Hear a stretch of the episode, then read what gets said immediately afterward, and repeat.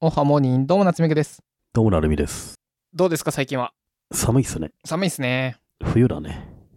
これもう、もう話したか話してないかはもう、賭けだなと思って言うんだ けど、 かっけえだ。 いいね。もう、調べようがないから、うん話したか話してないか。最近前巻読んだ漫画がさ、あって、うんあ、もう10回目ぐらいなんだけど、うん漫画道やっぱ面白かったね。漫画道はいいよ。さて、話したでしょう かなんか聞いたことある気がすんだけど聞いたなこ。とあるいやいや、じゃあわかんない。行こあるかなう。 ちょっと待って老人のポッドキャストじゃないんだ からさ、二人してさ、いや、普通に行こうよ。だね。わし話したかな でうーん、聞いたこともあるかも、うんどっちもどっちなんだよ。いいじゃん。え、それ、夏目さん漫画道読んだことあるない。ない漫画道。藤子不二雄でしょあ、そうそう、藤子不二雄のさ、自伝的漫画でさ、うん。藤子 A の方が書いてんだよね。うんなんだっけ。笑うセールスマンとか、うん怪物くん、エスパーマミ、お化けの、お化けの九太郎。ちょっとダーク寄りのはいはい藤子不二雄ですね。うんあっちは書いてる藤子不二雄の二人の若き日を書いた漫画でさ、うんこれがもう超いいんすよ。あの、二人がさ、富山県の、まあ、田舎の高校で出会って、二人で紙にイラスト描いたり、絵描いたり、漫画らしきもの描き始めてさ、うんで、当時ちょうどもう今から60年、70年前だけど、手塚治虫が初めて少年誌に漫画を描き始めて、もう日本の漫画文化が生まれる瞬間にね、手塚治虫に訓示を受けて、で、上京してさ、手塚治虫に会いに行って、うん神様のような存在に出会って、で、上京してきて、池袋近くの、なんだっけ、時はそう。時はそうか。時はそうに行くっていうね、そのストーリーの漫画なんですけど、うん僕子供の頃からもう定期的に読んでて、最近また前回読んじゃったんですけど、超いいわ。やっぱあれは。だってあの時はそうにさ、うん藤子不二雄の2人がいて、手塚治虫がいて、石ノ森章太郎とか赤塚不二夫とかもいるってもうむちゃくちゃすごいことだよね。 めちゃくちゃすごい。そんな奇跡が起きるんだっていうのがね、いや、素晴らしい。めちゃめちゃすごいし奇跡っぽいけどあれじゃないそんだけすごい人は同じような思想を持って同じような行動をした結果同じようなところに行ってそこで高め合ったらそうなるっていう説はあるよね。うんうん。でもそんなに一気に同じようなすごいスターが集まるっていうのは、うんまあそこにしかなかったのかもしれないですよね。はいはいまだ当時はそうそうそうそう漫画の文化というのが。ツイッターとかもないしね。うん。え、これは何 ?Kindle じゃないでしょうん。紙 で。紙で。か Kindle は持ってんだけど、紙で読んだり。紙で漫画あのね道が全巻家にあんの か。いいね。あ漫画喫茶とかにも必ずあるからさか。 んあるのかなうん。あと、家にはこのべぶっといはいはい。愛蔵版っていうのがあるからね。大好きじゃん。大好き。えー、なるみさんちってそれが置かれてたら、あれ今何時、あれあ何年だっけっつってなる な。なんか、バクマンとかもさ、めちゃめちゃいいしさ、うん。結構漫画家の話って最近多いじゃないですか。バクマン以降。うん。漫画を原作の話とか、漫画を書く漫画家の話みたいな、あれさ、まあ、良きも悪きもだけど、解像度高く書きやすいんだよね。なぜなら自分のこと書いとけばいいから。やってるからね。そうそうそうそうで。、逆に詳しいから楽しいんだよね。あの読者からうしても。ん、だから漫画制作ストーリーって今までこそ割といろんな人が書いてるけど、その原点としてやっぱすごくいいね、あれ。そうだね。本当田舎の高校生、若者が手塚治虫が書いて上京するっていうのは本当にジーンとくるよねうん。で、ドラえもんを書いてしまうわけだから、やっぱ夢をがあるなと思ってね。何度読んでもいい。早押しクイズです。問題。はい。漫画道で登場した中華料理屋の名前を。松葉。おー正解 豊島区にある。松葉ですね。すごい。今もありますからね。らしいね。今見てたら。うん。へで、あの主人公二人が松葉のラーメン食べて、うまーいっていうのがまた ね、 えいいよね。そうなんだ見たことない僕漫画道マジで。ほんと読んでほしい。これ、バリウムよりも、まず読んでほしい。いや言うけどさそれって多分成美さんこれ初めて読んだのいつよ 小学生の時。そうなんだよそん時に楽しいじゃんうん。僕もし小学校の時に成美さんから勧められてたら多分読んで面白いってなってたけど、でもね、これ、今読んでも絶対いいと思うよ。本当にそっから例30え年ば経ってんだカよクカクしカクカクしかじかとかさ、今読んで面白いわ面けじゃん白いめちゃくちゃ面白いあれはあれと同じぐらい教訓があるよ、ほんと。教訓はあるんだろうけどさアウトプッめトちゃがくちゃあるよ。アウトプットがどうしても古すぎない いや、古すぎない。これはマジで名作だから読んでほしいの、漫画道は。そうなんだすごいいいっすよ。 1970年から1972年まで少年チャンピオンに連載された漫画入門講座、そこがベースになってんだよね。だから連載がもう50年前じゃん。うん、もうで、描かれてることはもう70年前なんだよ。ん。でも今読んでもすっげえ面そ白ういのなよん。だ、もこれ古典なう。のよ古、典だよ、完全そうにたそうだそのう。そう古典として読めばいいのよ。そっか。例えば、あの、夏目漱石の小説今読んでさう、ん。面白いね。僕最近読んだ面よ。白いでしょ、うんで同じことなんだよ。心面白い。で藤子不二雄とかの各作品はもう古典として色あせないので読んだ方がいいと思なるほどね。う。うん、僕なんか衝動的に数年に一回漫画道読んじゃうんだけど、うん。それがこの間来ちゃってさ、うん行ってなかったらよかったなと思ってね、どんぐりでね。ここまでの話では ド。キドキしてんだけあ、いいど、よ。 大丈夫かないいよ、大丈夫、大丈夫。あもの、ういいか。うん。 68%は、あの、今年から聞き始めてる人らしいから。まあそうだうね。ん、大丈夫、大丈夫。これ500回ぶりだったら話していいことにするじゃん、もう今 後。 200ぐらいでいいんじゃない200ぐらいでい上いですかに200いったらもうもう一回話そう。うん。へえ、漫画道ね。最近前回読んだ漫画シリーズ1、漫画道。おど、ど、ど、ど、ど、どんぐり FM。その2もあります。ほい。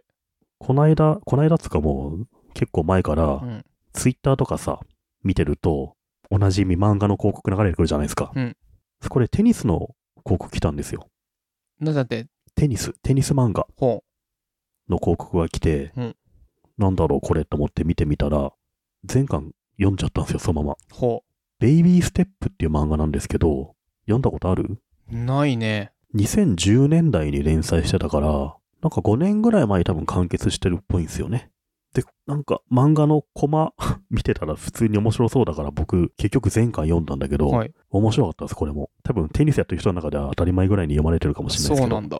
へえ。あの、テニス素人の高校生うがんちゃんとテニスを研究してどんどん強くなってって、うん。まあ、数年かけてプロになるのを挑んでいくって話なんですけど、結構あんじゃん。全すごい全ですよ47巻らしいよ。 40何巻あんのよ。長えわ。いや、ほんと、じわじわじわじわやってくのよ。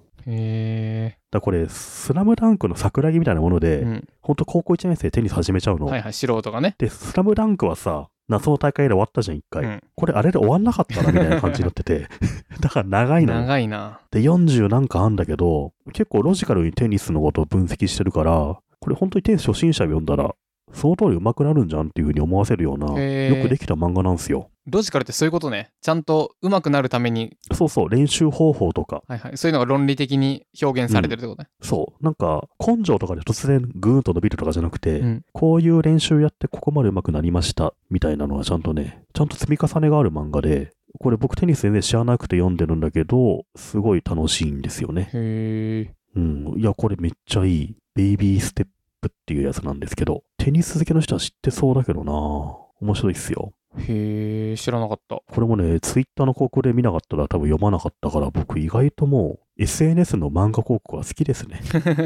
わかる。好きよ。うん。僕、あれなんだよな。ツイッター、クローム拡張入れちゃって、プロモが出てこなくなっもったいない よ。た。もともと出てこなかったんだよな。漫画のもっ僕たいないプよロモ出てこなかったんだよ。なんだろあの、バズフィード社員ってみんなさ、う。うん。もう頼めばツイッターアカウントに認証マークつけられるんうんだったんですよ。うんで、僕なんで頼まなかったかというと、認証マークつけると広告出なくなるんだよね。へえ、知らなかった。うん。広告見たかったんだ。見たかったん ですよ。そんぐらい僕は ツイッターの漫画の広告が好きだなと思った、やっぱりうー。ん。なんかこのベイビーステップね、あの、A ちゃんっていう主人公が本当に自分で努力して努力して一歩一歩進んでいく話なので、うん、なんか勇気づけられますね。頑張ってる人の話を読みたい人にいいと思う。まあ長いけどね、へえ、そうなんだ。面白いんだ。見てみようかめっちゃ面白い。な。なるほどね。ベイビーステップ。はい、唐突な漫画全巻押し付けコーナーでした。僕、最近見てて面白い漫画、うん。ワンピース。あのね、面白いよ。 面白いんすか面白い。今、何巻あんの知らん。もうう、ん全然わからん。何巻を読んでんの今。ちょっと、ジャンプで。あれなんジャよ。ンププラスで読むってことゼブラックでほ12時にまたぐとチケット使えて1枚、1話見えるから、うん1話読んで、で、広告見ると3話見えるから、う。なんでそんな貧乏学生みた3いなこ話とし読てんんので、 で、読むじゃんスマホで。うんそしたら、おもむろに iPad を取り出し、うん。 iPad は別アカウントなので、もうプラス4話じゃっつって買えよ。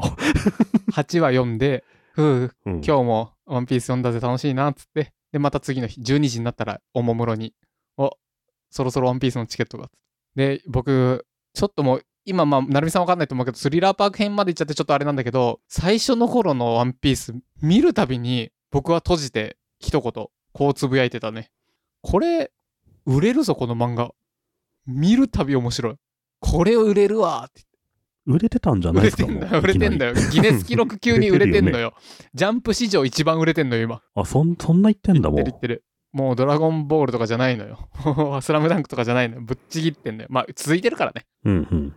びっくりした。もう、こんな面白かったっけ最初の方と思いながら。ちょっとでも途中から、まあまあまあって感じなんだけど、ぐだるんだけど。個人的には空島が一番かな。うーん。すごい。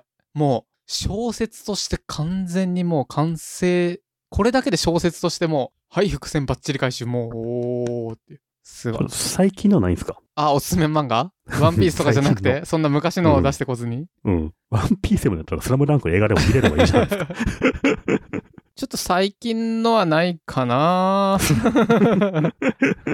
そまあね、僕も漫画道読んでるくらいだからね。う。うん。ぜひ、この辺の漫画、興味ある人は見てみてください。うん。ど、ど、ど、ど、ど、どんぐり FM。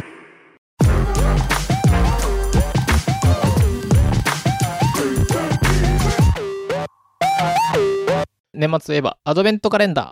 皆さん、ありがとうございます。ね、皆さん参加してもらってね、無事完結しましたね。そうそう。ちょっと今回はね、埋まるスタートダッシュが遅そうだったから、あ、これはついにやばいかなと思ったの よ。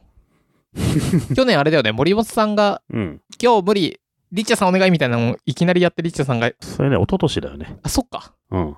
ビジあれ、どっちが、あれ、どっちがどっちだっけうん、一昨年2019年、うん。森本さん、12月仕事忙しいからっつって、リッチャさんにバトンタッチしてくれしてくれたりとかしてさ、はいはい。リッチャさんは暇バだイトろう。休むからちゃんと会員主人選ぶみたいなあ仕事できるっぷりでしたね。 あー、そっかそっか。